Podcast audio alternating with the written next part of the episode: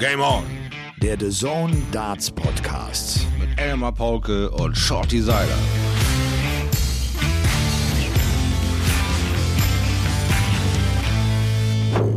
Ladies and Gentlemen, hier ist euer gute Laune Podcast mitten in der vierten Welle. Es gibt ja nicht viele Orte und viele Momente, die euch gute Vibes liefern, die euch gute Energie bringen.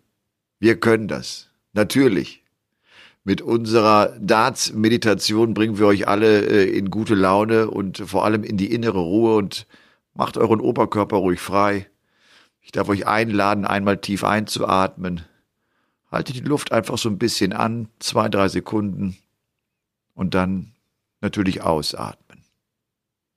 Macht es euch gemütlich, noch 16 Mal schlafen, dann ist Elli Pelli. Und wir dürfen euch sagen, da wir es mitten in der Nacht haben, um genau ein Uhr, nachdem wir eben noch die Players Championship Finals zu Ende gebracht haben und wir sagen können, der Sieger dieser Generalprobe auf die Weltmeisterschaft heißt Snakebite Peter Wright. Er hat ein ganz, ganz spannendes Finale gewonnen gegen einen Überraschungsfinalisten, gegen Ryan Searle. Hm. Es ist Folge Triple 18, Doppel 16. es ist Folge 86 an diesem 30. November. Und natürlich sind unsere Freunde von Sportbuzzer wieder mit dabei und drücken uns die Däumchen. Es ist so lieb, es ist so herrlich. Und Shorty sieht gut aus. Es ist mitten in der Nacht, du siehst frisch aus. Warst du doch unter der Dusche? Ah, wenn es doch nur so gewesen wäre. Dafür hatte ich dann doch im Endsport dieses herrlichen Wochenendes, wie ich es äh, etwas anders verlebt habe als du, äh, quasi äh, off-stage, aber eben doch sehr involviert, äh, bin ich mit sehr vielen Glücksgefühlen äh, quasi nach Hause gefahren, mit einem sehr guten Gefühl so äh, äh, generell und das äh, scheint mir noch so ein bisschen im Gesicht zu stehen, ja. du warst selber mit deinem Shop unterwegs, ne? Ja, ich hatte die Generalprobe äh, äh hinlegen dürfen bei der DDSV äh, äh, Deutschen Meisterschaft. Das ist der Dachverband dieser freien Ligen und die haben eine Meisterschaft ausgerichtet in Kalka unter der 2G Plus Regel. Und äh, da haben wir dann unsere Premiere mit dem Shorty Merch Shop äh, feiern dürfen und äh, ja, haben viele angenehme Leute getroffen, haben eine tolle äh, Community kennenlernen dürfen, die äh, sich wirklich ähm, für den Sport da äh, einiges ähm, quasi erdulden müssen, um da äh, dann in dieser Begegnungssportart wieder Fuß zu fassen, äh, aber auch gierig drauf sind. Sie wollen sich endlich wieder treffen, sie wollen sich äh, messen, sie wollen äh, ja die Besten äh, unter sich ausspielen und wollen ihre äh, ihre Wege auch wieder gehen, genauso wie die Profis, ja. Äh, das ist einfach so, das wird vermisst. Ne? Das ist ein großer Teil, äh, der auch ja, wie bekanntlich ist, äh, der Zeitfresserfaktor Dart, da auch ein großer Teil und sie wollen sich endlich wieder äh, treffen und das hat mir großen, großen Spaß gemacht und ich habe äh, viele alte Bekannte auch getroffen und äh, unter anderem halt äh, gute Freunde auch wieder getroffen. Ich habe meinen Dieter Sentrup getroffen, so eine Legende meiner jungen Tage, so da war der Kerl schon irgendwo späte 50, jetzt ist er mittlerweile 80, rennt rum wie ein 16-Jähriger, der Derwisch hat tausende Ideen, ist umtriebig, Geschäftsmann,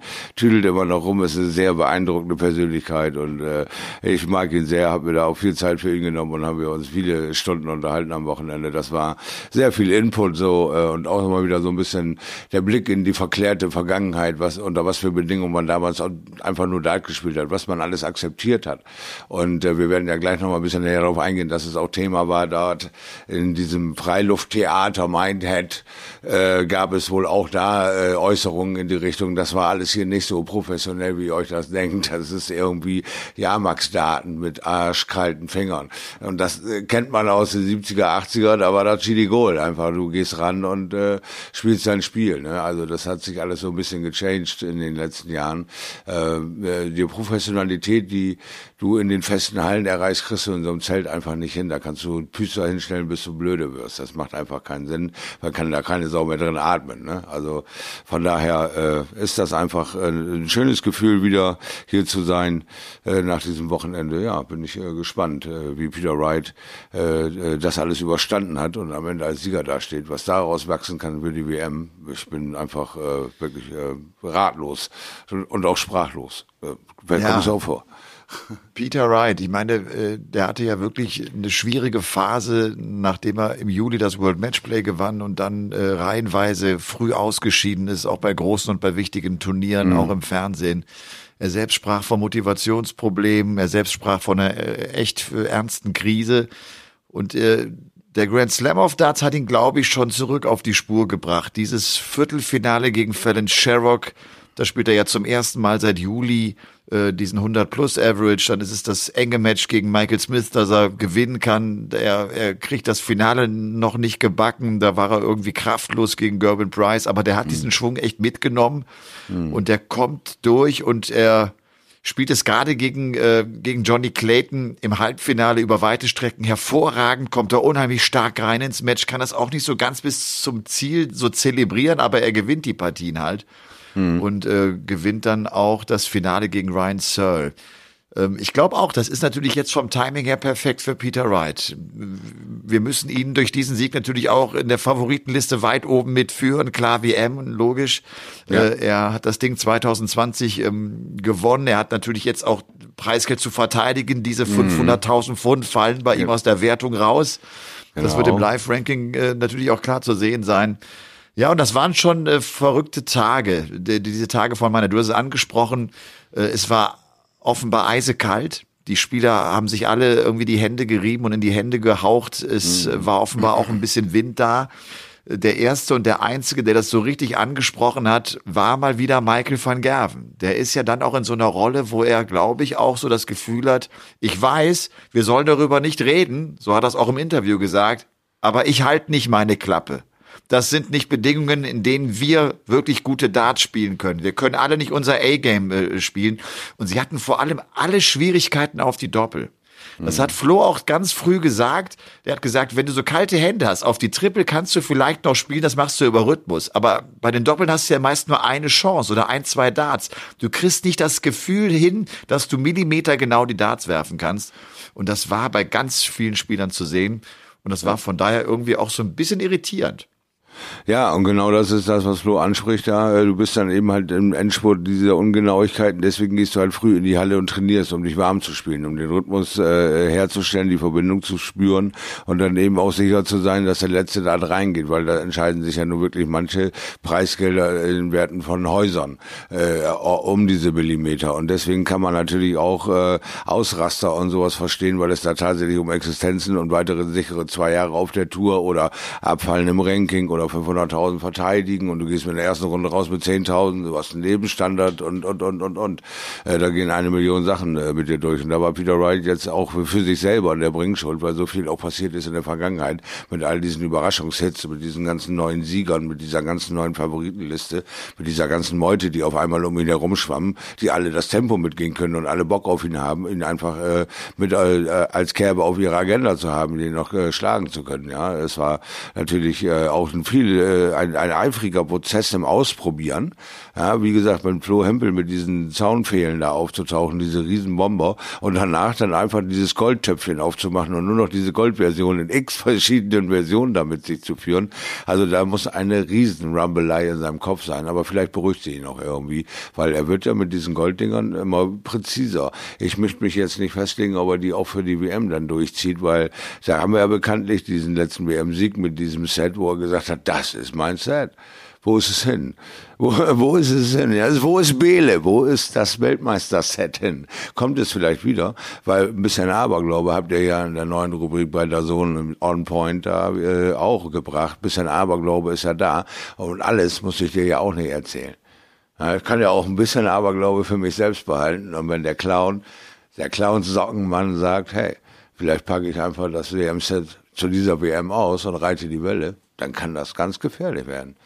Dann kann er das Ding ziehen.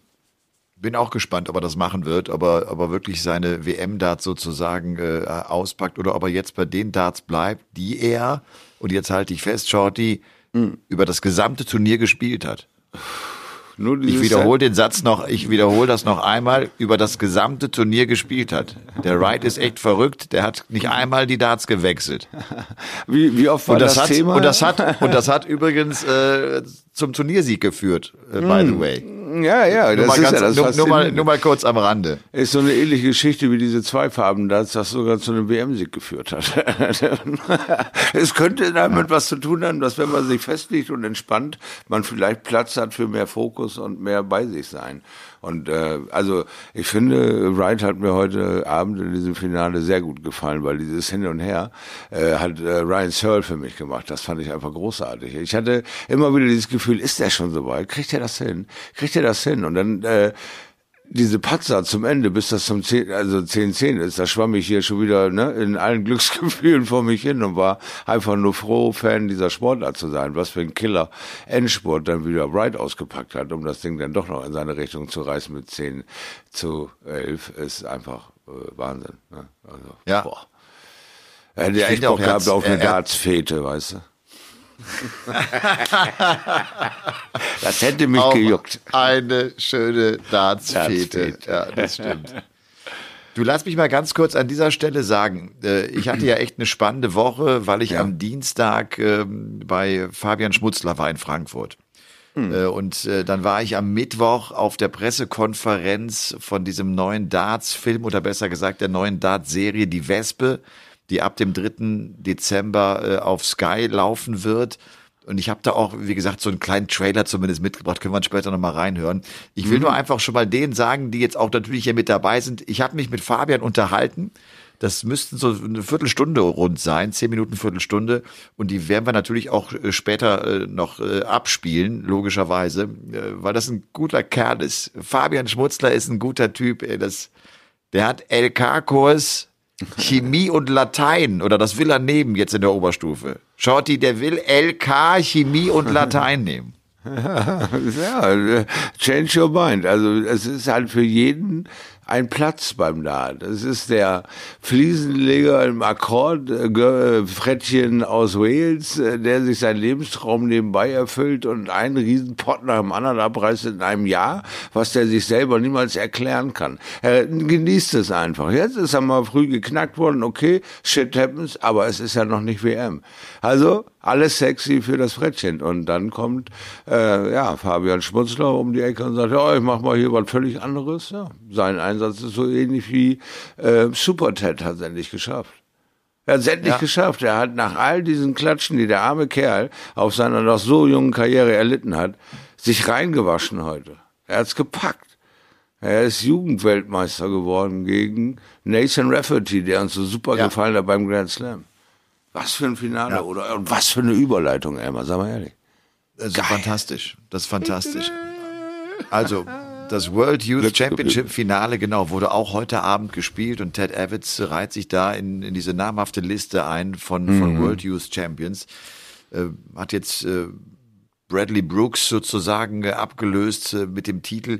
Das war heute auch ein echt ein interessanter Tag. Die haben ja da auch in, in der Gruppenphase gespielt weil sie einfach jedem Teilnehmer auch drei Matches garantieren wollten. Es waren ja auch mhm. zwei Deutsche mit dabei, mit Fabian Schmutzler und mit Nico Springer, die aber beide in der Gruppenphase rausgegangen sind es ist schon ein echt hohes Niveau, weil ja. bei diesem World Youth Championship auch viele dabei sind, die wir einfach auch von der Tour ganz normal kennen. Das ist mhm. von Kellen Ritz, der übrigens auch das, glaube ich, das Achtelfinale gar nicht übersteht.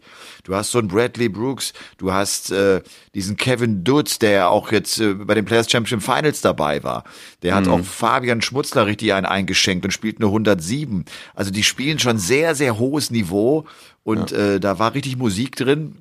Und das war natürlich jetzt irgendwie auch äh, alles, äh, ja, dann, dann ganz schön geballt. Das war ja anders als in den letzten Jahren, als man vorher eigentlich diese äh, WM, diese Junioren-WM gespielt hat, mhm. dass man die beiden mhm. Finalisten ermittelt hat. Die sind dann nach Minehead gereist mit der großen Ehre, das Finale dort spielen zu können. Jetzt sind sie alle nach Minehead gekommen diesmal und ja. äh, haben halt, wie gesagt, Gruppenphase gespielt und dann äh, sich gekämpft. Aber wie gesagt, beide Deutschen sind dann auch in der Gruppenphase ausgeschieden.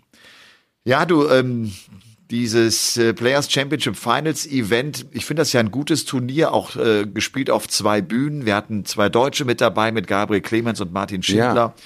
Martin spielt ein sehr gutes erstes Match. Es waren leider alles Matches auf der zweiten Bühne, von daher haben wir wenige Bilder gesehen. Dann hängen mhm. wir ja auch am Kommentatorenplatz, du kennst das, dann immer mhm. noch äh, im Live-Score und gucken so ein bisschen, wie läuft das Match, auch um so ein bisschen das Gefühl zu bekommen. Der gewinnt gegen Ian White mit 6 zu 3 und spielt ein gutes Match äh, mit einem hohen Average und einer guten Doppelquote. Nimmt Ian White raus und äh, verliert dann gegen Gerben Price. Mm, der, ja. Das beste Match übrigens an diesem Wochenende leider gegen Martin Schindler spielt. Das Es ist dann so ein äh, glatter 6 zu 1 Sieg und er spielt aber auch ein 107er Average und Martin spielt auch da ein gutes Match. Du merkst, der ist jetzt dabei. Dieser Grand Slam of Darts, diese ersten beiden Partien, die hat er gebraucht. Mhm. Der ist jetzt da und ich glaube auch, der ist fit für die Weltmeisterschaft damit, äh, um, um diese zu spielen. Das sind schon Ähm, mal super Neuigkeiten. Ja. Gabriel Clemens äh, spielt gegen Steve Beaton erste Runde. Kommt richtig gut rein. Ich glaube, der steht nach drei Lecks irgendwie so bei 114er Average, so wie er das auf der Pro Tour eigentlich auch äh, kann und spielt. Aber bekommt hinten raus richtig Probleme. Es wird ganz eng, ein ganz enger 6-5-Erfolg gegen den Bronzed Adonis. Ich meine, dass der da mal ja. schön mit dabei ist, äh, irgendwie auch äh, klasse. Und dann äh, geht er raus gegen Damon Hatter und ist ziemlich chancenlos. Damon Hatter eine Klasse besser, äh, Gabriel Clemens auch dann nicht mit guten Statistiken, nicht mit guten Werten, geht also in der zweiten Runde raus. Und das heißt auch für ihn jetzt klar, die, damit ist sozusagen das letzte Turnier gespielt. Und das heißt, äh, wir haben die WM vor uns. Jetzt sind wir ja am Dienstag, am 30. November und da wir jetzt am Sonntagnacht hier unsere Folge aufzeichnen, wissen wir nicht, wer es in das Quali-Turnier geschafft hat oder Genau, der, ja. beim, beim BDPA-Qualifier geschafft hat. Steffen Siebmann ist noch da. Ich habe auch Ah. gehört, dass Michael Unterbuchner sich auf den Weg gemacht hat und Max Hopp. Also drei Deutsche mit dabei. Und dadurch, dass Ted Evans die World Youth Championship gewonnen hat, Mhm. werden nicht nur zwei Tickets sozusagen gelöst, sondern drei. Eine Ah, Karte geht noch rein in diesen PDPA Qualifier. Vielleicht haben wir ja Glück oder haben die Deutschen Glück und schaffen es irgendwie noch. Also alle drei wäre ja natürlich der Oberknaller. Nach diesem Wochenende, da weißt du, nach diesem Wochenende in einer nostalgischen Glücksgefühle kann man ja auch mal ein paar Wünsche äußern. Und wir haben immerhin den ersten Advent, wo wir es noch aufzeichnen. Naja gut, wir sind ein bisschen drüber. Es ist halt schon fast halb zwei morgens. also äh, äh, von daher, warum denn nicht alle drei? Gerne. Ja, sie haben ja alle irgendwie äh, versucht, ein Recht auf den Endspurt und äh, ich würde es mir wünschen. Ja. Muss halt irgendwie von der Losung halt irgendwie auch funktionieren, Ja. ne? Mal Das abwarten. muss einiges was muss da funktionieren, nicht? Da Also, einiges also da, wollen wir, da brauchen wir uns nicht die Augen wischen, sonst müssten sie da nicht hin, ne? Aber äh, warum sollte es nicht funktionieren, ist meine Frage. Ne? Zack, Das stimmt. dran da, drauf gepuppt, Ja. Bin dabei. 2021. Haha, Ich bin dabei. gut, das ist gut. Also das war äh, so das Abschneiden der Deutschen. Insgesamt, wie gesagt, der Standard bei diesem Turnier eher niedriger, als wir das sonst kennen. Wir haben jetzt schon erzählt, Bedingungen waren offenbar schwierig. Auch Gerben Price übrigens hat, glaube ich, via Social Media geäußert, dass auf seinem Zimmer auch die Heizung nicht ging. Der war eigentlich mit Familie und Töchtern angereist. Dann hast du auch nicht so richtig Spaß, wenn es draußen vier, fünf Grad sind Nee. und äh, da geht deine Heizung nicht auf dem Zimmer. Das ist eher ein bisschen schattig und ein bisschen kühl. Man hat das ja auch bei den Fans gesehen. Viele waren einfach mit einer, mit einer dicken Jacke eingepackt. Also das, das, das schien echt äh, nicht besonders angenehm gewesen zu sein, auch wenn die Fans natürlich sich haben nicht abschrecken lassen und trotzdem eine Menge Spaß da erzeugt haben. Ja, auf wen sollen wir noch zu sprechen das kommen, der halt, wichtig äh, ist? Ja, äh, such dir einen aus. Also von daher würde ich gerne das Brüderpaar mal wieder begrüßen. Äh, die Rusty Jake und Rauby John Rodriguez Geschichte ist ja weiterhin eine sehr erfolgreiche, auch wo es hier dann noch äh, recht fix zu Ende war. Aber äh, sie waren wieder da, wieder beide äh, qualifiziert für so ein äh, prestigeträchtiges Turnier. Und äh, das sind so die guten Ergebnisse auch aus österreichischer Sicht neben Mensur, dass da noch äh, fleißig dran gearbeitet wird, genauso wie auch in Deutschland sich der äh, Kreis vergrößert mit talentierten Spielern, geht es auch in Österreich wieder in Richtung, in diese richtige Richtung. Und äh, ja, äh, Mensor äh, habe ich jetzt in 1 zu 6 gesehen, was äh, gelesen, aber Ja. leider, wie gesagt, nicht wirklich viel gesehen von dem Wochenende. Was war da so drin? Weil 1-6 klingt doch hart. 1,6 und äh, das äh, war auch wirklich chancenlos. Der hat einen 77er Average gespielt. Also der hatte Oha. gar keine Chance und auch die Rodriguez-Brüder beide ziemlich glatt rausgegangen. Gleich hier zu Beginn, gleich zum Auftakt. Also äh, so aus österreichischer Sicht war das kein besonders erfolgreiches Wochenende.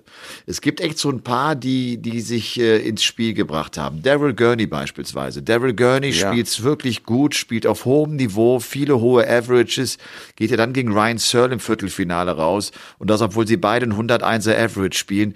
Äh, Gurney hat wieder so seinen alten Rhythmus, hat seine, seine Trefferquote auf die Triple, macht viel, viel Druck und war auch auf die Doppel gut. Also ich habe so das Gefühl, na, warte mal ab, der kann jetzt sein, dass der jetzt nochmal kommt und dass der vielleicht jetzt genau rechtzeitig äh, sich für die WM fit gemacht hat. Und dann lass ihn da mal zwei, drei, vier Runden gewinnen, dann hat er auch wieder ein hohes Preisgeld drin und dann wird er uns auch nicht ganz abrutschen. Ist ja inzwischen aus den Top mhm. 20 raus, Daryl Gurney.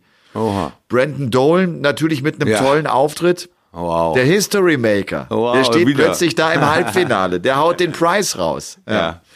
Also ich habe das fantastische und, Foto äh, gesehen, äh, was veröffentlicht wurde, wo er sich so die Hand vors Gesicht hält und sagt, im Moment, wenn du realisierst, dass du gerade Gerben Price geschlagen hast. Also fantastische Geschichte um den History Maker, ja. ja. Und ein großer Fan. Und, hat unter anderem auch acht Perfekte gespielt dann im oh. Halbfinale gegen, äh, gegen Ryan Searle, aber oh. hat leider die Doppel-12 nicht getroffen.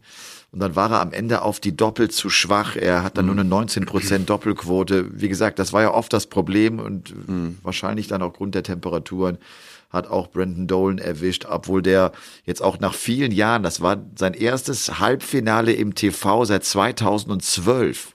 Ei. Seit den European Championship, also seit neun Was Jahren. Was für ein Durchhaltevermögen, ja?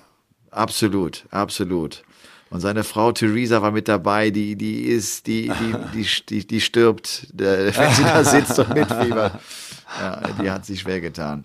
Du, ganz äh, spannender Wert bei Ryan Searle. Klar, über den müssen wir echt äh, nochmal reden. Das ist ja echt einer, der ein Riesenjahr 2021 spielt, auch wenn man jetzt auf das Preisgeld guckt, sein mit Abstand bestes Jahr in seiner Karriere.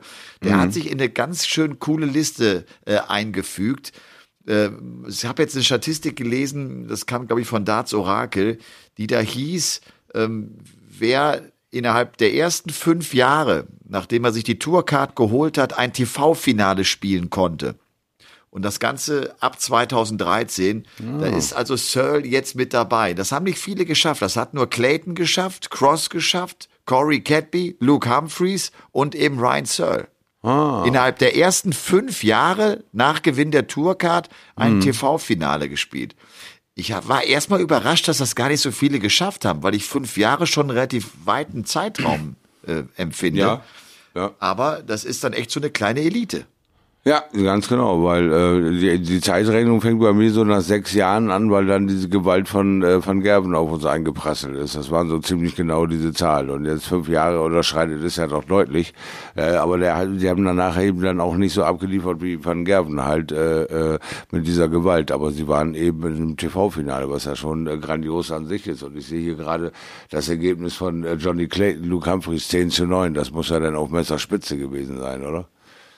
Das war das einzig äh, gute Match von Johnny Clayton. Ich finde richtig gute Match. Der hat sich echt schwer getan. Der war, der war nach zwei, drei Partien äh, vom Turnier-Average bei unter 90, Doppelquote irgendwie bei 25 Prozent. Das war nicht Johnny Clayton, wie wir ihn sonst so kennen. Äh, vielleicht umso bemerkenswerter, dass er trotzdem im Halbfinale auftaucht, zwar nicht gegen Peter Wright bestehen kann, aber der kommt dann irgendwie auch mit seinem C-Game äh, durch das Turnier irgendwie durch. Und er hat sich echt schwer getan. Er hat sich schwer getan gegen Alan Tabern. The Saint war oh, mit dabei. Oh, Alan ah, Tabern, ja. Schön, schön, schön. Und er hat äh, auch kein gutes Match gegen Scott Mitchell gespielt, obwohl das ein 6 zu 0 war. Also, äh, ja, war nicht so richtig on fire. Also auch da mal sehen, kann er das jetzt wirklich auch in die WM mitnehmen? Den Schwung, die Power aus dem Jahr 2021. Er hat ja noch nie eine gute WM gespielt. Also das äh, muss er uns allen auch erst äh, dann äh, wirklich noch einmal zeigen. Mhm. Ja, das war ähm, Johnny Clayton und haben wir noch einen vergessen? Was wir natürlich vergessen haben, da müssen wir auch dringend äh, drüber sprechen, äh, Shorty, äh, ist natürlich der Zwist zwischen Peter Wright und Adrian Lewis. Ja, ich wollte nur noch einmal eben schnell dieses Michael van Gerben gegen Gary Anderson von dir hören, weil dann ein 10-6 am Ende doch wieder so deutlich klingt. Das war doch am Anfang irgendwie, ich habe es nur wieder gehört, äh, ich habe hören sagen, wie gesagt, ich hatte ein anderes Wochenende, deswegen äh, 10-6. Ist das so deutlich? Ja, Weil ist so deutlich gewesen, äh, wie es dann auch äh, tatsächlich war. Ja, das stimmt, aber äh, war ähnlich. Auch in den Runden zuvor ist er zwar durchgekommen, aber hat irgendwie nicht brilliert, hat so nicht sein, sein Power-Scoring gefunden, was er natürlich dann gegen Van Gerven braucht. Und so hat Van Gerven das Ding am Ende von vorne bis hinten äh, weggespielt und äh, mal wieder für sich entschieden. Mhm. Aber danach kam dann auch halt das Interview von Van Gerven. Ne? Danach hat er gesagt, das ging auch Anderson so, das ging mir so, wir können uns hier nicht entfalten, wir können hier keine guten Darts spielen. Ja, du, der Zwist, mhm. äh, Peter Wright und Adrian Lewis. Die Geschichte ist meiner Meinung nach eigentlich total harmlos. Das ist natürlich jetzt auch für uns Außenstehende schwer einzuschätzen.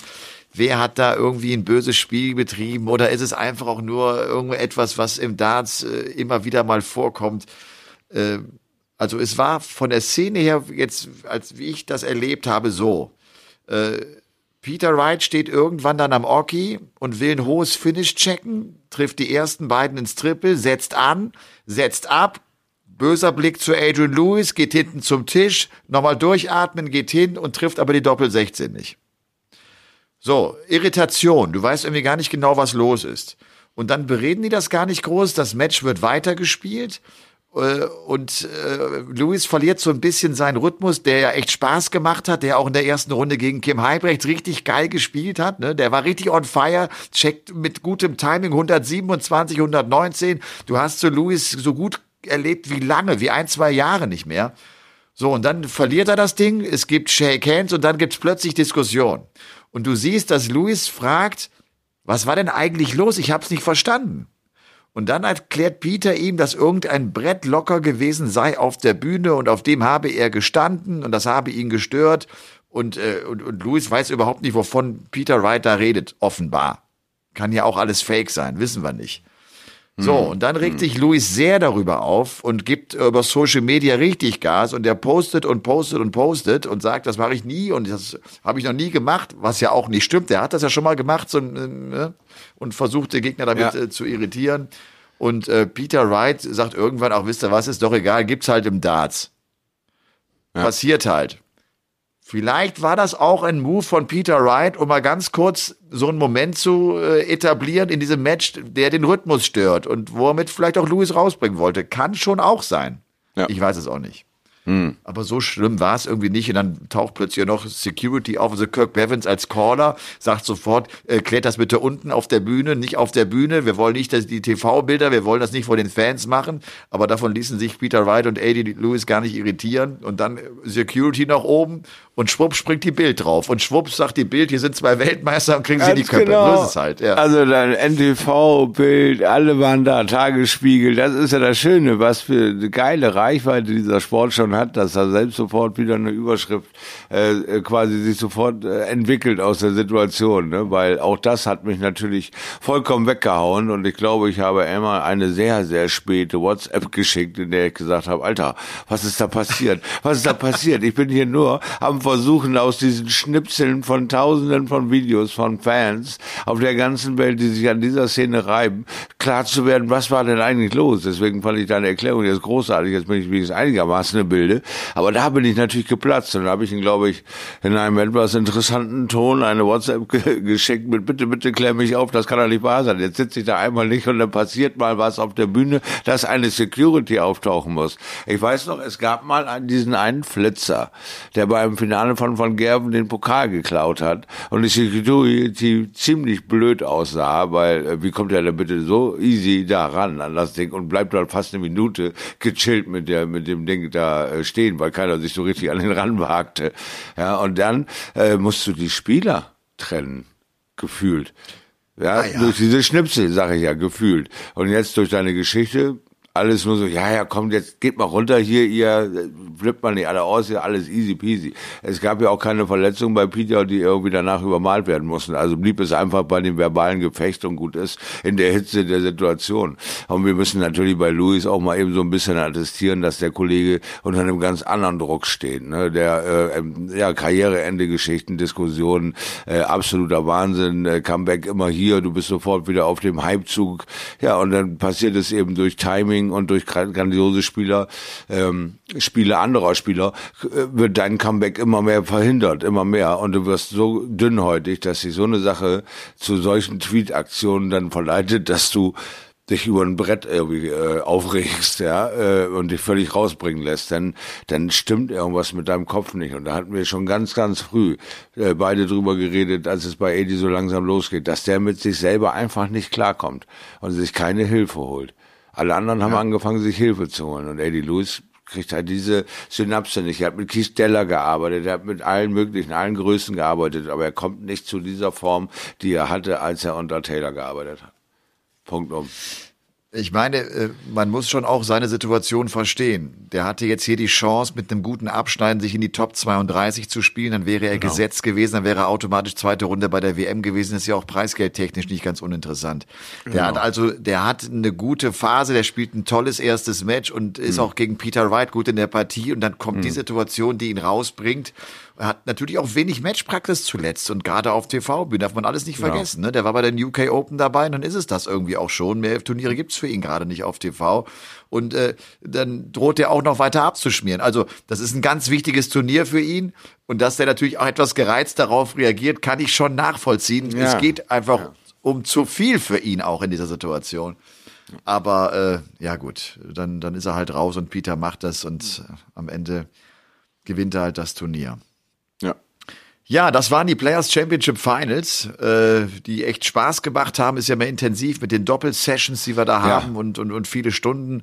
Auch, glaube ich, für Flo Hempel, äh, das, das kennt er auch noch nicht so richtig, wenn man dann äh, so, ne, ran darf und ja. äh, vier Stunden da und vier Stunden hier. Und das waren irgendwie Sessions, die sogar über die fast viereinhalb Stunden lang waren. Es waren echt äh, lange, lange Tage. Viele Störgeräusche, ne? Aber ja, viele ja, Störgeräusche, das, aber äh, ja. gerade dieser Enthusiasmus, der laugt dich ja auch raus, der macht dich ja platt, weil man ja glücklich dann ins Bett sinkt und sagt, wow, was habe ich da wieder erlebt, ja? Und äh, ich konnte nicht so glücklich ins Bett sinken, weil wow, wieso habe ich das nicht 1-1 erlebt? Verdammte Tat. Ja, also großartige Überraschung wieder, wie so ein Turnier und äh, da kannst du mal sehen, durch was für Widrigkeiten du durch musst, um so einen Turniersieg zu erringen. Schwache Phasen, verrückte Gegner, äh, komische Situationen, eine pisskalte Bude und äh, ja, am Ende dann äh, ein Publikum, ähm, was er mit der Aktion mit Adi, mag sie wahr sein, mag sie nicht wahr sein, mag es ein äh, Schachzug gewesen sein, ähm, die haben es ihm nicht ähm, leicht gemacht. Also ich habe selten einen Peter Wright gesehen, der sein Siegerinterview nicht führen konnte äh, in der Art und Weise, wie er es wollte, weil er doch äh, eigentlich Dresche abgekriegt hat von der Fanfraktion des Eddie Lewis. Das war schon deutlich. Ja ich glaube halt gar nicht nur AD Lewis, sondern halt auch klar die Fans, die hinter äh, Ryan Searle standen. Das ja, ist das natürlich auch. Er kommt ja aus der Region. Aber du hast vollkommen recht, Shorty. Das haben wir auch beim Grand Slam of Darts jetzt schon erlebt. Es gibt mhm. Buhrufe gegen Peter Wright. Das ja. gab es über Jahre. Das gab es eigentlich noch nie. Peter Ganz Wright genau. ist letztlich der beliebteste Spieler auf dem Circuit, wenn wir das auch gerade mal in Deutschland sehen.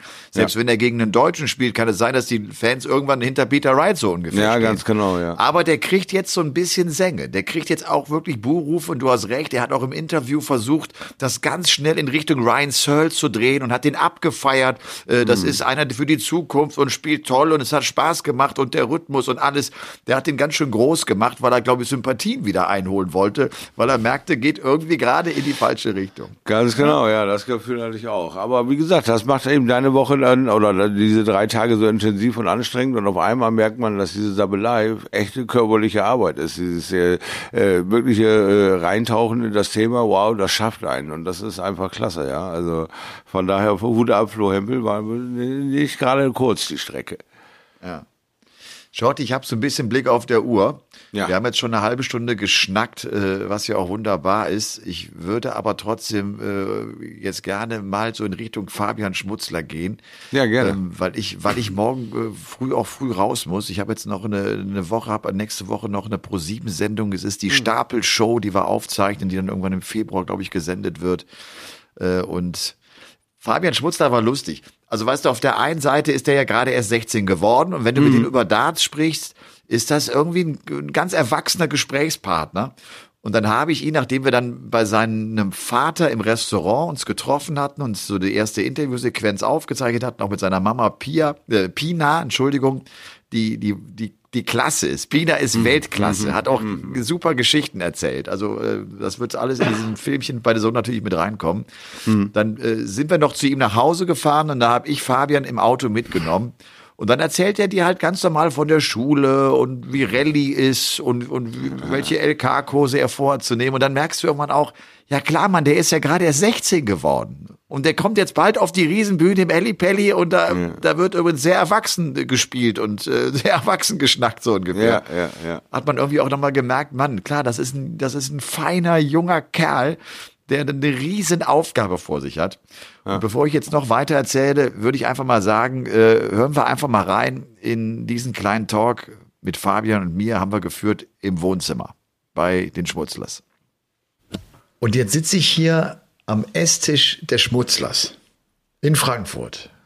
Und es sitzt mir Fabian Schmutzler gegenüber, der Kerl, der mit gerade mal 16 Jahren es geschafft hat, sich für die WM im Ellipelli zu qualifizieren. Unfassbare Geschichte, über die wir schon so oft geredet haben. Und äh, wir haben äh, sozusagen Teil ein unsere, eins unseres Drehs mit der Sohn abgeschlossen. Wir waren schon im Restaurant seines Vaters. Wir haben eine verdammt gute Pizza gegessen. Äh, und wir haben auch schon so ein bisschen geredet äh, über Themen so abseits des Ockis, möchte ich mal sagen. Äh, und ich kann jetzt schon mal mitteilen, Fabian ist ein Einserschüler. Fabian hat den LK oder vor, den LK Chemie und Latein zu nehmen. Der ist verrückt. Aber er hat das äh, alles mit einer großen Gelassenheit erzählt und wir haben jetzt schon, wie ich finde, echt richtig gute Minuten. Fabian, ich grüße dich. Ja, hallo. Jetzt bist du auch bei Game On mit dabei. Jetzt ne? bin ich auch hier dabei, Die ja. Anfragen sind äh, zuhauf da. Äh, das ist für dich auch was ganz Neues. Ne? Viele, viele Interviews, die du plötzlich geben musst. Ja, also das ist, äh, damit haben wir nie gerechnet und das ist echt krass, dass es auch äh, so viel ist und man freut sich auf der einen Seite und auf der anderen Seite äh, merkt man dann, dass es äh, viel ist, aber natürlich äh, bin ich froh, dass man so viel Aufmerksamkeit bekommt doch schon. Ja, auch so von Mitschülern hast du erzählt, ne? Äh, Ja. die, die, die nehmen das alle wahr. Ist nicht mehr wie früher, also vor vielen Jahren, als, als Darts nicht das große Thema war, als man sozusagen äh, äh, so, so klammheimlich äh, sich da in Richtung Ellipelli bewegen konnte. Heute kriegen das alle mit. Ja, also Dart ist gewachsen und das merkt man und das merkt man auch bei Leuten, die eigentlich normalerweise nichts mit Dart am Hut haben, dass sie das einfach durch die Nachrichten, durch die Medien erfahren und das war auch absolut krass, was da äh, gelaufen ist in der Schule und äh, nicht nur Schüler und Freunde, sondern auch Lehrer teilweise und äh, das war auch in der Schule dachte man so Rückzugsort, ne, wo man vielleicht Handy eh aus, man kommt, bekommt nichts davon mit und dann kommt da nochmal eine Riesenwelle und das war auch sehr, sehr, sehr krass. Ja. Äh, Wir machen es jetzt so, Fabian. Wir nutzen einfach die Zeit, in der das Kamerateam noch braucht, weil die noch abbauen mussten, um hier äh, zu euch zu kommen. Deine Mama äh, Pina ist mit dabei. Die wird also unsere Kollegen hier, hier hinlotsen. Und solange die hier nicht zur Tür reinkommen, quatschen wir einfach und, und, und erzählen. Klar. Warum Latein?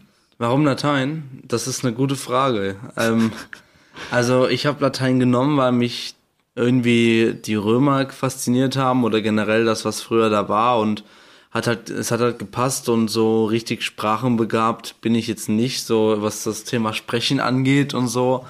Deswegen war da Latein die Wahl und dann kam auch noch dazu eine Woche nach Rom. Rom ist so eine schöne Stadt und Natürlich ist leider ausgefallen wegen Corona, aber das hat mich einfach so gecatcht und es macht mir mittlerweile mega Spaß und deswegen bin ich jetzt bei Latein gelandet. Ja.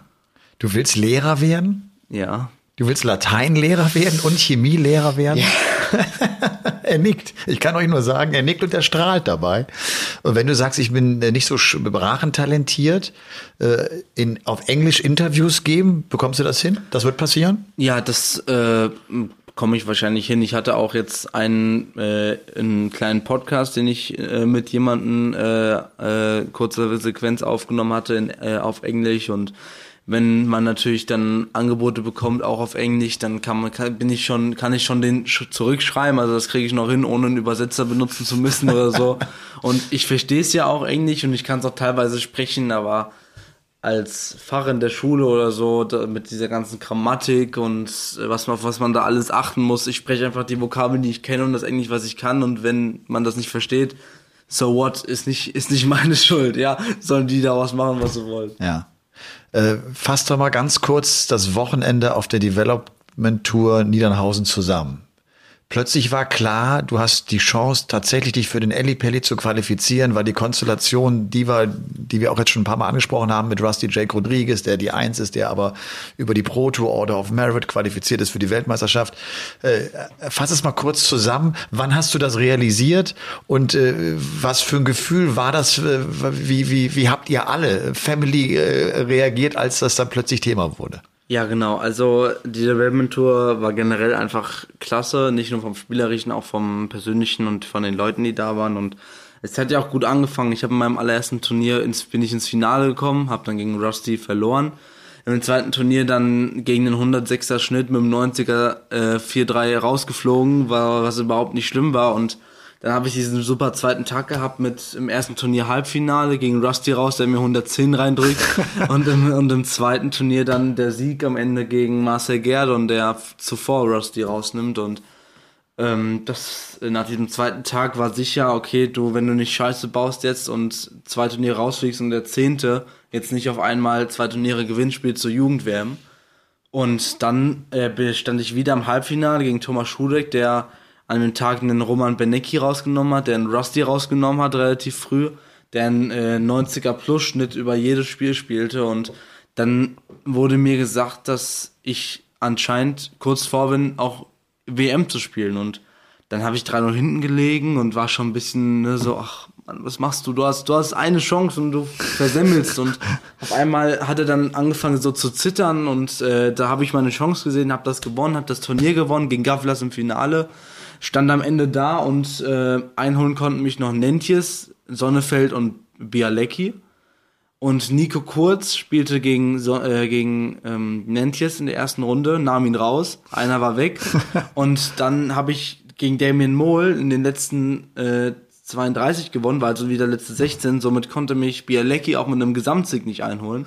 Und dann spielte Bialecki gegen Sonnefeld und Bialecki gewann 4-1. Und das war dann der erste Moment, wo ich wusste, dass ich zur WM fahre. Ich war dann mit äh, Max von Dartsport Deutschland ähm, hinter dem Spiel und wir wussten das halt beide und dann als es war, wir haben uns gedrückt. Max hat angefangen zu weinen, ich war auch kurz davor, ich bin dann zurück an unseren Tisch, wo wir halt so saßen und dann haben die angefangen zu klatschen. Ich so, Leute, es ist noch nichts offiziell, ja, bitte jetzt nicht klatschen und es ist doch so nicht, weil für mich war eigentlich von Anfang an klar, okay, Rusty ist Erster, er fährt zur WM. Ich wusste gar nicht, dass der Zweite sich auch qualifiziert. Und ähm, deswegen äh, war das dann einfach, ja, das war dann der Moment, wo ich das erste Mal wusste, okay, du fährst zur WM. Und äh, das wurde von denen super aufgenommen. Meine Familie haben sich schon an dem Tag gemeldet, an dem wir haben dann da abends noch gegessen und ich war 24, meine Eltern haben gesagt, hier, leg doch mal das Handy weg, das ist unhöflich. ich so, ja, es kann nicht, ansonsten kommen wieder hunderte von Nachrichten, die ich erst wieder beantworten muss. Und das war einfach, das war krass, was da gekommen ist. Nicht ja. nur nach dem allem, sondern auch nach dem ersten Tag, nach dem zweiten Tag. Das war krass, wo man, was man dann für eine Community schon gespürt hat, ne? Und das ist einfach, unbeschreiblich. Ja. Du, du sagst gerade schon Namen wie Nils Sonnefeld, wie Adam Gaflas. Das sind ja auch alles äh, äh Jungs, die äh, auch schon im TV gespielt haben, die auch schon auf der PDC-Bühne mit dabei waren. Ähm, wenn du dir jetzt drei Wochen, rund drei Wochen vor WM-Beginn aussuchen dürftest, gegen wen du im Eli Pelli spielst, wen würdest du wählen? Also es gibt ja 32 Spieler, bei denen es möglich ist und ich glaube, mein absoluter Favorit wäre Barney. Also ich bin Barney Dein großer Fan, Held, ja. Mein großer Held, Barney, eine Darts-Ikone und es wäre mir so egal, wie ich gegen Barney spielen würde. Ich würde es einfach nur genießen, gegen ihn oder neben ihm überhaupt zu stehen und einfach äh, schmeißen zu können und generell den Eli Pelli einfach genießen, egal wer da kommt. Aber wenn es Barney werden würde, das wäre natürlich nochmal die Kirsche auf der Torte, wie man so schon sagt. Ne? Was gefällt dir an Barney? Ja, ähm, also ich habe tatsächlich, was mich inspiriert hat, war sein Spiel gegen äh, Van Gerven damals. Was er, glaube ich, 2015 die WM, äh, wo er ihn rausgenommen hat im Viertelfinale äh, mit diesem 4-3-Set-Gewinn. Ja. Und wo er, wo er damals äh, später erzählte, dass das genau sein Plan gewesen wäre, dass er auf diesen Moment genau hin trainiert hätte, dass er nur das im Kopf richtig, gehabt hätte. Ne? Richtig, ne? das, genau. das war damals diese WM, ja. Und ähm, dann, man sucht sich halt immer, wenn man irgendwie anfängt, eine Sportart zu gucken, sucht man sich einen raus, den man dann mag. Und das war bei mir einfach Barney. Und mich, ich war dann natürlich auch ein bisschen traurig, als er aufgehört hat, als er gegen ähm, den ähm, Amerikaner, ich komme gerade nicht auf den ah, Namen. Big Daddy. Big Daddy, ja. genau das WM-Erstrunden-Match äh, damals, Match damals verloren hat und das hat mir hat auch so ein bisschen wehgetan und jetzt ist halt wieder, ne, er fängt wieder an, er spielt weiter und das ist, finde ich, auch nochmal richtig stark von ihm und ähm, das fasziniert mich einfach. Ja. Wenn du sagst oder wenn du an Alexandra Palace denkst, du kennst natürlich die WM von Fernsehübertragung. Du kennst aus dem Fernsehen, äh, logischerweise mehr noch nicht. Und äh, ich finde es sehr lustig, weil deine Mama hat äh, uns eben noch erzählt, dass die eigentlich vorhatten, äh, dich zu überraschen mit WM-Tickets. Und jetzt hast du sozusagen, was du einkaufen, hast du ein paar WM-Tickets äh, geholt und alle äh, werden natürlich mit dahin fahren. Hast du es schon mal durchgespielt? Dein Walk-On? Wie, wie wird der aussehen? Gibt es gibt's so Gedankenkino bei dir? Ja, also das gibt's natürlich. Also ich habe mir das schon, wenn man die Musik dann nochmal hört, dann denk, äh, ne, stellt man sich das natürlich vor, wie man dann da ist. Man klatscht im besten Fall, wenn Corona das zulässt, Zuschauer da sind, man klatscht alle ab, geht dann auf die Bühne, sagt kurz den offiziellen Hallo und ist dann wieder quasi ähm, vorm Spiel nochmal bei den Fans, die dann da hinter dir stehen, quasi dir zujubeln von unten und ähm, das ist, äh, das habe ich schon auch bevor ich wusste, dass ich irgendwann mal im LEPD spielen werde, auch schon davor, als ich angefangen habe, habe ich einfach mir mal vorgestellt, wie geil das einfach wäre, da mal zu stehen und dass das jetzt so früh einfach Wahrheit wird, das ist, es ist immer noch unbeschreiblich, das ist unfassbar und es ist, ich freue mich einfach drauf, ja. ja, also einfach genießen und egal wie das jetzt läuft. Ja. The Fabulous Fab. Wer hat dir diesen Spitznamen gegeben? Das war tatsächlich während des Lockdowns mein Vater.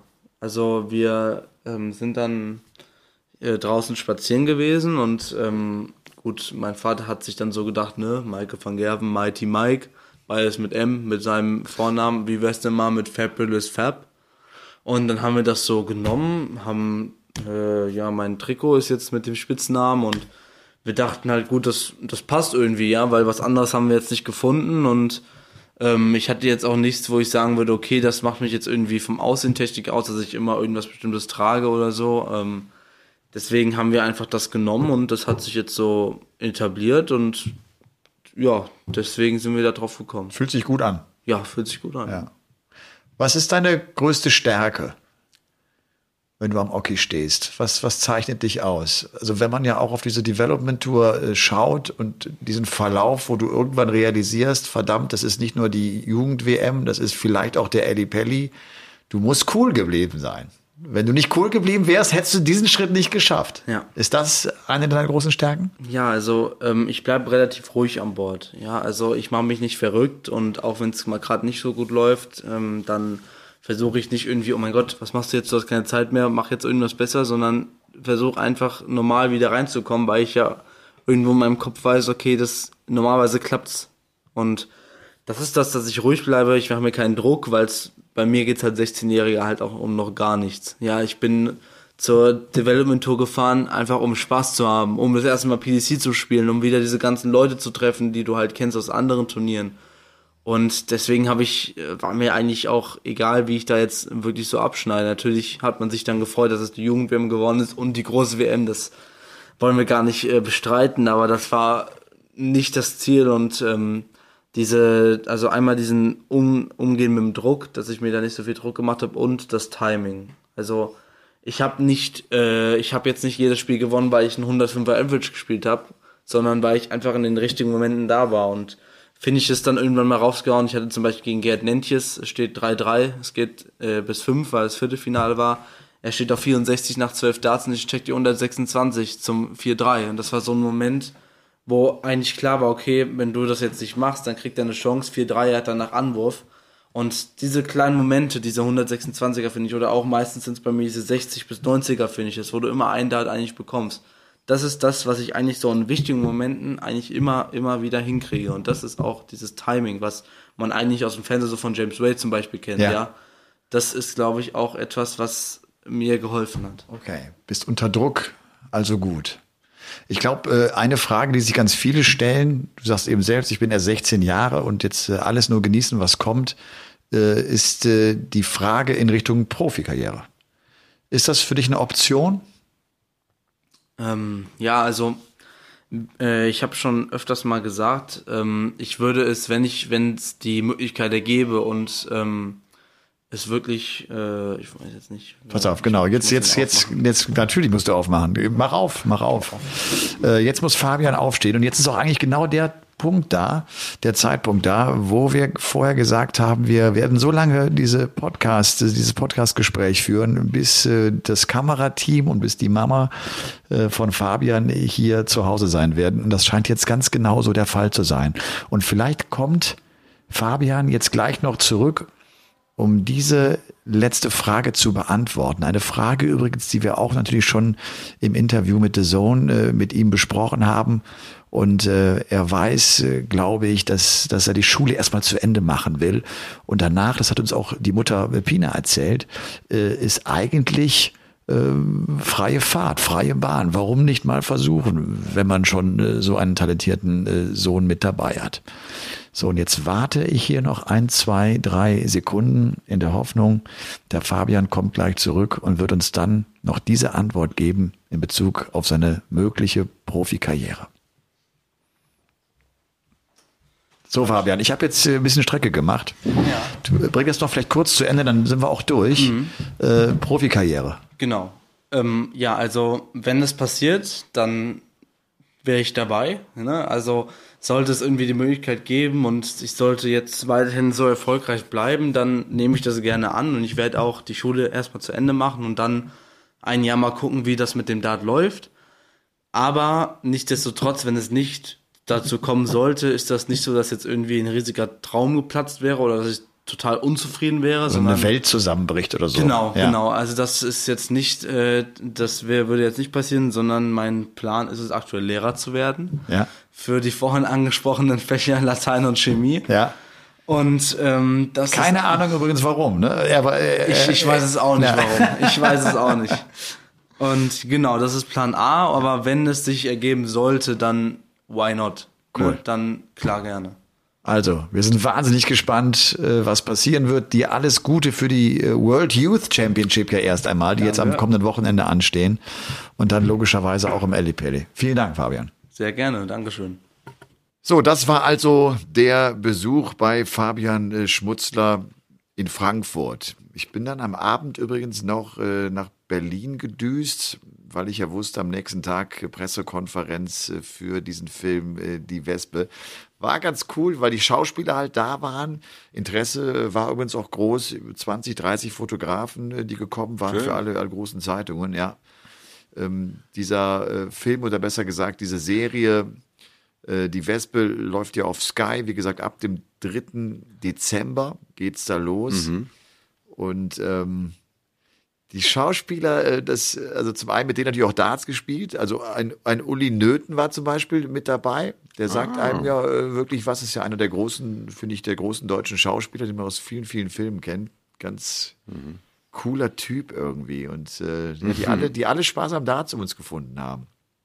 Und, hören, wir, ah, und, hören wir, und hören wir vielleicht einfach mal rein in diesen 30-sekündigen äh, Teaser auf, äh, auf die Wespe. Kennst du das? Wenn er weiß, dass der nächste Fall trifft, bevor du ihn geschmissen hast? Das ist das beste Feeling der Welt.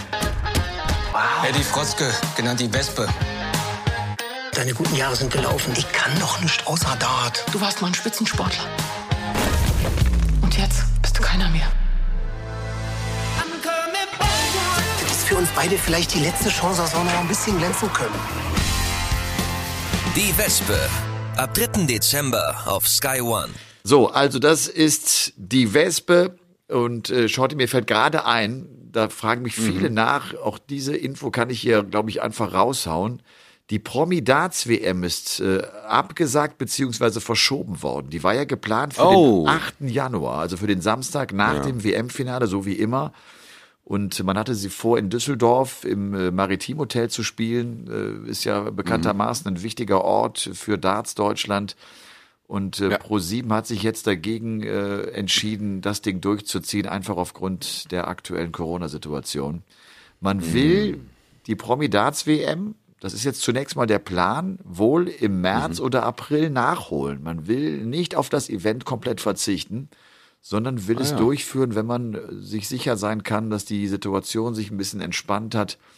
Man hat also auch seitens Pro7 echt Bock, diese Veranstaltung durchzuziehen, nachdem man schon im letzten Jahr ja darauf verzichten musste. Also da müssen wir mal abwarten, äh, was da noch kommt. Wir, wir haben da echt ganz schön was angerichtet in Deutschland. Ne? Also wir haben da ganz schön was angerichtet, muss ich schon sagen. Also es macht ja immer mehr Spaß, was da alle so für Nebenprojekte aufploppen. Und äh, ja, ich bin erstmal saugespannt auf die Staffel, die Wespe. Ich habe mir überhaupt keine Pläte so richtig, wie das so abgehen wird, aber ich kann mir schon so, weiß ich auch nicht, ich, äh, ich zieh's mir einfach rein. Ja. Punkt. Äh, 3. Dezember ist der Startschuss und dann werde ich mir die Wespe geben.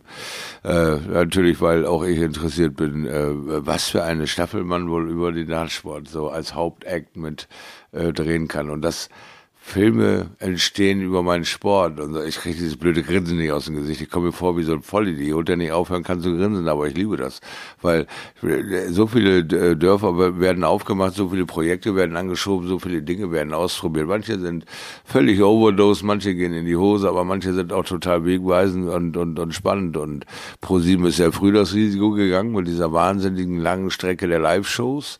Ja, gibt's da so einen Typen, der mehr Zähne äh, im Gesicht hat als irgendwo irgendwo äh, je gesehen wurden, äh, der so erfolgreich war mit diesen Shows, die einfach kein Ende nahmen und der Rekorde aufgestellt hat in Wahnsinnigkeiten. Dann waren die an den anderen beiden Typen und dann kommt die dazu ihm da reingeklatscht, mittendrin, stand nur dabei. Und ich habe gedacht, alter Vater, das kann doch niemals gut gehen. Dann, sie, sie bleiben einfach bei Stange und haben Bock drauf. Und, und äh, jeden, den, den du so ein bisschen triffst, ähm, ähm, wenn du mal selber unterwegs bist ähm, und dann zuhörst, äh, ist begeistert von dem Sport. Einfach ruckzuck begeistert begeistert. Es äh, hat einfach Lust dazu, äh, das selber auszuprobieren, weil es eben auch so so schnell und und easy äh, ja zu machen ist und das immer wieder ausführbar ist überall jetzt mittlerweile. Also wir werden immer breiter und das ist genau solchen Projekten natürlich auch geschuldet. Ne? Wir kommen an ein ganz anderes Publikum ran, haben eine ganz andere ähm, Zuschauerzahl erreicht und und die äh, sehen unseren Sport ganz anders. Sie sehen ihn als Chance Leben zu verändern, die Sportskarriere zu ergreifen und äh, den Dartsport ernst zu nehmen. Ne? Und wir haben es damals einfach als Hobby gemacht und haben dabei äh, einen anderen Spaß empfunden und eine andere Sache. Aber das ist ja das Schöne an dem Sport. Er hört nicht auf zu wachsen und das gefällt mir einfach sehr gut. Ne? Gerade in diesen Zeiten ist das äh, super geiles Gefühl. Ne? Du brauchst gerade, wie du ja, sorry, dass ich da nochmal reinhake, in diese Corona-Scheiße brauchst du ja nochmal kleine Lichtblicke und das gehört für mich eindeutig zu einem, zu einem ziemlich großen Licht. Ne? Das, ja. das Projekte wie eine Staffel äh, über dem Dartsport ist einfach, ja, fällt mir auch nicht mehr viel zu ein. Ne? Das ist einfach toll. Ach du, das ist halt äh, so geil vom Milieu her, äh, Berliner Kneipenmilieu und äh, klar, mm, wo, wo, wo auch sonst. Und ja. äh, da wird halt, da wird halt eine schöne Geschichte aus dem Leben erzählt und äh, das ist bestimmt mm. klasse. Du, weil du auch gerade die Promidats-WM nochmal angesprochen hast, ich erinnere mich sehr, sehr gut an damals die erste Auflage, als es auch viele Kritiker gab, äh, vor allem im Vorfeld, mhm. die ja immer Sorge hatten, pass auf, Pro7 macht unseren Sport lächerlich. Pro7 äh, mhm. liebt gar nicht Darts, sie wollen jetzt irgendeine blöde Show um, um diesen Dartsport machen und sie, und sie schänden unseren Sport. Und dem war ja nie so. Sie hatten ja alle Bock mhm. drauf und waren alle begeistert, wenn sie die WM gesehen haben im Eddie Paddy, was da los ist und waren fasziniert und wollten das sozusagen in die Unterhaltung mit einfließen lassen. Ich weiß nicht, wie es dir geht. Inzwischen machen sich viel, viel weniger Menschen Sorgen, dass unser Sport irgendwie ins, ins schlechte Licht gerückt wird, was ja früher oft ein Problem war. Ne? Früher hieß es ja, ja oft, ja. Darts ist ja nur Saufen und ist ja nur Kneipe. Nee, heute genau. heißt, es, heißt es, Darts ist echt geil und das ist, das ist der Sport aus der Arbeiterklasse und das ist toller Ganz Mentalsport genau. und, und es wird viel Geld verdienen. Das ist eine große Tour und wir haben, wir haben wahnsinnig viele Zuschauer. Also das Bild hat sich in den letzten zehn Jahren enorm verändert so dass auch, glaube ich, die Sorge, die höre ich gar nicht mehr, dass unser Sport irgendwie äh, in den schlechten Ruf kommt oder dass irgendjemand sich äh, diesen Sport schlecht darstellen lassen möchte. Mhm, Völlig genau. grundlos auch. Ne? Man, hat, man hat viel mehr Vertrauen ja. bekommen, dass, dass sich Darts auch vielleicht in andere Bereiche noch so ein bisschen entwickeln darf. Genau, ich habe so einen, so einen tollen Begriff gehört. Irgendwann kommst du an so einen Punkt, da hat es eine selbstreinigende Wirkung. Da kriegen die Querulanten so viel Feuer, dass sie die Schnauze halten, dass sie keinen Bock mehr haben, äh, äh, diese Kämpfe auszufechten, weil einfach viel mehr Gegenwind existiert, weil die Leute keine Lust mehr haben, ihren Sport ständig in ein schlechtes Bild gerückt zu bekommen oder deren Fans irgendwie äh, den Sport noch schlecht machen und sagen, Mensch, was hat der dir denn getan? Du sitzt auf deinem Sofa, dreht durch, weil du fünf Euro verzockt hast in so einem scheiß Wettding da und der steht schon wieder da oben und der entertaint mich auf Samstagabend. Was willst du eigentlich von mir? Ne? Und hör doch mal auf mit dem Quatsch. Und so wird es auch immer weniger Störgeräusche geben. Diese Neidergeschichten und so ploppen immer wieder auf, sind aber eben Störgeräusche, die einfach mal an dem Tag da sind, weil der Frust raus muss, weil er wieder 8,95 Euro plus äh, Verhandlungen, äh, wie heißt das hier, Verwaltungsgebühren von 30 Cent bezahlt hat und nicht glücklich wurde mit seinen 17 Euro Gewinn und den Frost raushämmern muss, indem er irgendein Irrsinn verzapft im Internet. Aber diese Zeiten werden kürzer, diese Perioden werden kürzer. Wir lernen in Deutschland diese enge Zusammenarbeit, die die Engländer mit den Wettbüros schon haben. Dieses, ja, dann habe ich halt mal eine Wette verloren, verdammt, so ist das nun mal. Ja, natürlich ist das der schmale Grad mit dieser Spielsucht ist ja hier in Deutschland eh schon ewig Thema, wie man das alles verhindern kann. Und da äh, sind wir halt dran, dass wir jetzt erstmal lernen müssen, dann verzockst du halt mal einen Fünfer, fertig. Ja, verzock nur die Kohle, die du verzocken kannst und dann ist gut. Ja, so, dass es dich nicht weiter schadet. Aber das äh, musst du halt erstmal lernen in unserem Sport. Und deswegen finde ich diesen Irrsinn, den wir in letzter Zeit wieder durchgemacht haben, dass das hochkommt, an dem Tag aber dann auch wieder in den Müll gehört und dann ist es meistens auch in den Müll. Aber diese drei, vier Stunden Irrsinn im Internet sind halt verflixt schnell. Die sind irrsinnig schnell, da hat sich da was aufgebaut und da 70 Kommentare, wo 68 einfach nur versuchen, da irgendwie wieder Ruhe reinzukriegen was, was sehr beruhigend ist. Ja. Ja, du, ähm, ich habe eben schon gesagt, äh, eine interessante Woche wartet auf mich übrigens. Äh, also nicht nur wegen Ah, der ja. Pro-7-Show. Äh, äh, Matthias Optenhöfel wird das Ding moderieren. Wir haben hoffentlich jetzt eine Menge Spaß. Gibt morgen die Proben, am Dienstag dann die erste Aufzeichnung. Werden insgesamt vier Shows sein. Und dann äh, bleibe ich gleich in Köln am Mittwoch und wir drehen mit Flo Hempel. Wir haben ja vor, die deutschen Ah, ja. WM-Starter zu porträtieren. Wir drehen mit Flo und äh, ja, mal gucken, was er uns noch Neues erzählt. Ich lerne ja Flo jetzt immer weiter kennen, auch durch die Kommentare. Das ist ja echt ganz schön. An so einem Wochenende verbringt man viele, viele Stunden miteinander und geht dann zwischendurch auch noch essen und redet auch mal über andere Sachen als nur über Darts.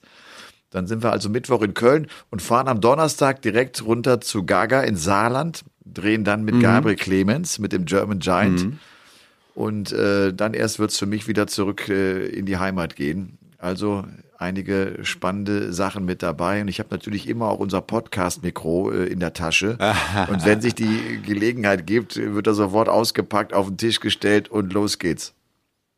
Ja, zu Recht, zu Recht, muss ich sagen. Also das Gute ist eben halt, dass diese Sachen so schön ineinander greifen können und wir damit auch ganz andere Gespräche, ganz andere Einblicke auf die Sportler geben können und damit auch wieder zur Aufklärung äh, be- beitragen, dass sie da alle mit irgendwelchen Mercedes-Benzen durch die Gegend schlittern oder in der Business Class irgendwie um die Welt jetten, sondern dass das ein Knochenjob ist, wo Koffer auf, Koffer zu und meistens in ganz normalen Hotels, in denen ja jeder Hans und Franz wohnt, also kein perfekter Luxus, aber man sucht sich seinen Weg, weil glücklicherweise die Dinge, die dann äh, Player Championship heißen, Wigan oder Barnsley, man findet dann irgendwann in dem, in dem Ort sein Hotel, was einem eben zusagt, weil das Frühstück da besser ist oder weil die Heizung besser ist oder der Weg äh, zur Zigarette äh, vor der Tür vielleicht äh, kürzer ist oder was auch immer dich eben antörnt. Äh, und dann, dann findest du auch so langsam in so einen Rhythmus rein. Und das äh, sehen wir jetzt bei unseren Deutschen, dass das immer fester wird, weil die Wege sind immer bekannter, die Reisen entspannter, es ist nicht mehr die Aufregung da, es ist Business as usual. Und nun wird an der Konstanz, in der Breite gearbeitet, die Newcomer werden da sein und äh, auf Fabian Schmunzer freue ich mich wie verrückt. Da bin ich äh, sowas von mit Fragezeichen dicht gehämmert, das würde ich mir so gerne alles aus der Birne nageln lassen. Also freue ich mich auf jeden Fall äh, auf die Ausgabe, die wir hier gerade produzieren, um da mal so die ersten Einblicke zu kriegen. Und äh, ja, äh, sobald du die Chance hast, mit der deutschen Elite äh, äh, ein paar Minuten hier zu verbringen und ein bisschen was im Podcast zu bröseln, bin ich der Letzte, der Nein sagt. Ja, und ich bin mal gespannt, wie sich das übrigens jetzt auch mit unserer äh, verflixten vierten Corona-Welle äh, so zeigen wird. Auch das Einreisen nach England wird sich wohl verändern. Man muss jetzt wohl so lange in Quarantäne gehen, bis der PC, bis das Ergebnis des PCR-Tests da ist. Also du kannst nicht einfach nur nach England einreisen. Das heißt also ankommen, sofort PCR-Test machen, ins Hotel gehen, warten auf das Ergebnis und sobald das Ergebnis draußen ist, äh, kannst du natürlich auch das Hotel dann verlassen. Wollen wir hoffen, dass das so bleibt. Äh, will jetzt hier überhaupt keinen Teufel an irgendeine Wand malen, aber äh, man merkt gerade allen an, sie sind besorgt. Wissenschaftler sind besorgt, die Nationen reagieren sehr vorsichtig, was natürlich vollkommen richtig ist. ähm, ja, hoffen wir mal, dass das alles glatt läuft, dass alle gut ankommen, dass alle irgendwie sorgenfrei eine gute WM spielen können. Es ist ja nicht mehr weit. Wir, Ja. haben, wir haben es ja nicht mehr weit. Ja, Noch zwei hast Wochen. es vorhin Ja. erwähnt. Ja, noch 16 Mal schlafen, dann dürfen wir raten, wer den Starter macht, weil das kommt ja da auch, glaube ich, Anfang Dezember dann zur Auslosung. Auslosung, ist Auslosung ist gestern gewesen, Shorty. Heute ist ja Ah, Dienstag, ah, ne, okay. unser Game On Tag. Gestern Abend war die Auslosung, die wir noch nicht kennen äh, Ja. und über die wir nächste Woche reden werden. Und dann wird es auch ganz schnell die Ansetzung äh, der Partien genannt werden. Also der Spielplan kommt dann auch kurze Zeit später raus, ein zwei Tage später. Und dann wissen Mhm. wir genau, wann wer gegen wen spielt. Und Ja, dann sehr gut.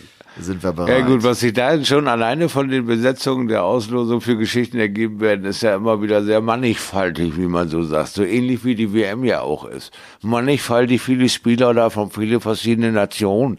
Da werden wir also viel Spaß haben. Da bin ich mir äh, sehr sicher. Ich hoffe, wir werden wieder einen Gurbunov entdecken, einen Singapore Slinger bei der Arbeit bewundern dürfen. Ich wünsche ihm so sehr, dass der achte nicht sein letzter da sein wird.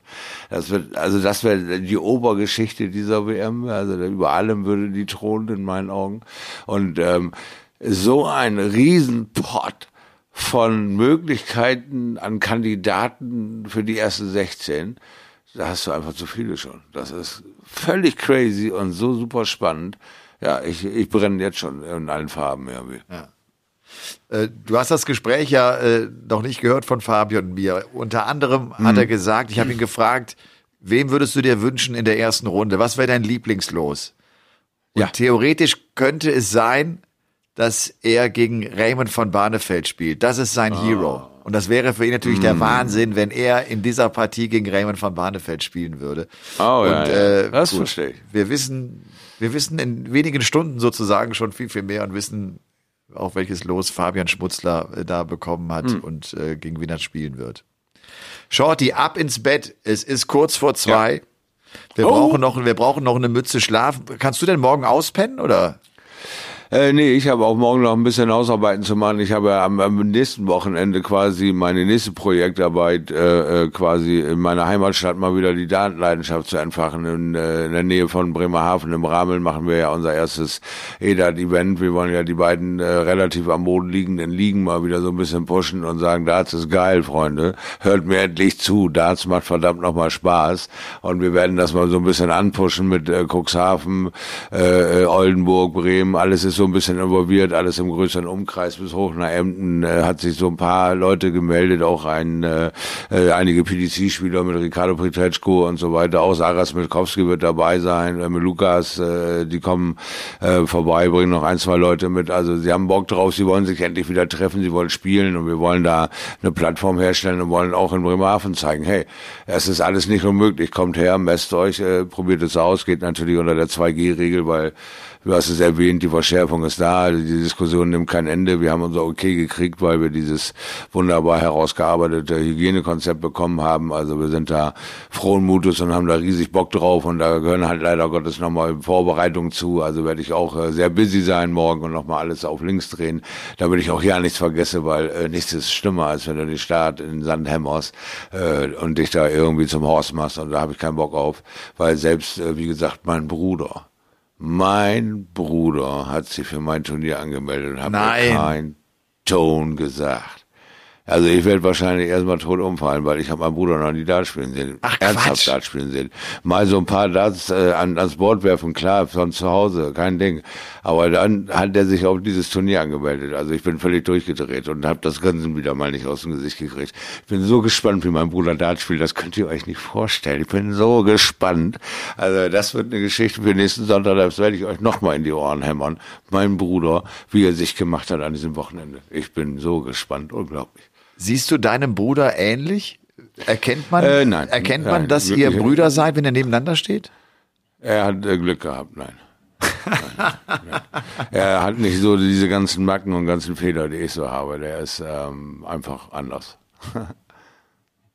Ich finde ihn großartig. Das ist äh, so, aber ich, ich glaube ich glaub nicht, dass wir uns groß ähnlich sehen. Aber ich, weißt du, es gibt auch Dinge, die mich eigentlich so auch nicht so richtig interessieren. Nein, also, du, ich, ich weiß, wie er, ich weiß, wie er aussieht und von daher alles gut. Ich erkenne. Nein, ihn, ich hatte, ist ich okay. hatte gerade nur das Bild im Kopf. Stell dir vor, da läuft noch so ein Shorty rum, so ungefähr. Was, ihr seht euch sehr ja, ähnlich. Das und ist er. Also, so, da jetzt, muss er mit leben. Ja, ihr seht euch so, nicht. nee. Nein, nein, er, er muss damit leben, dass er eben halt einen Kopf kleiner ist als ich. Also er ist eigentlich der Shorty in der Familie, aber das darf ich nicht laut sagen, weil er, äh, weil er A, der Ältere ist und trotzdem immer noch stärker ist als ich. Also das werde ich mich auch nicht trauen, das laut zu sagen.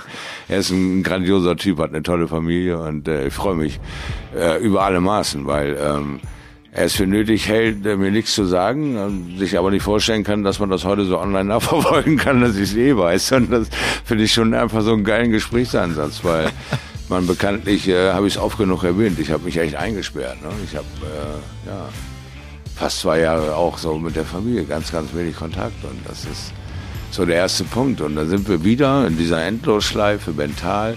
Such dir die kleinen Lichtblicke. Ne? Und das ist eine Sache, für die ich äh, tagelang brennen kann. Und am Freitag geht's los. Und dann sehen wir mal, wie der Tag so oder der Abend so läuft. Wie mein Bruder Soldat spielt. Also cool. Verdammt spannend. Das glaube ich dir.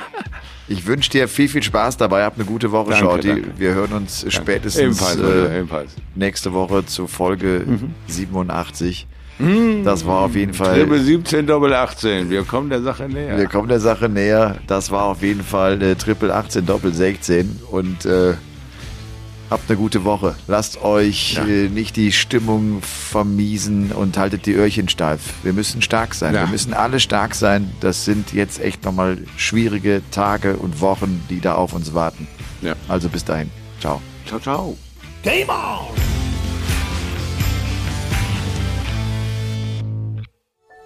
Dies war eine Produktion der Podcast-Bande.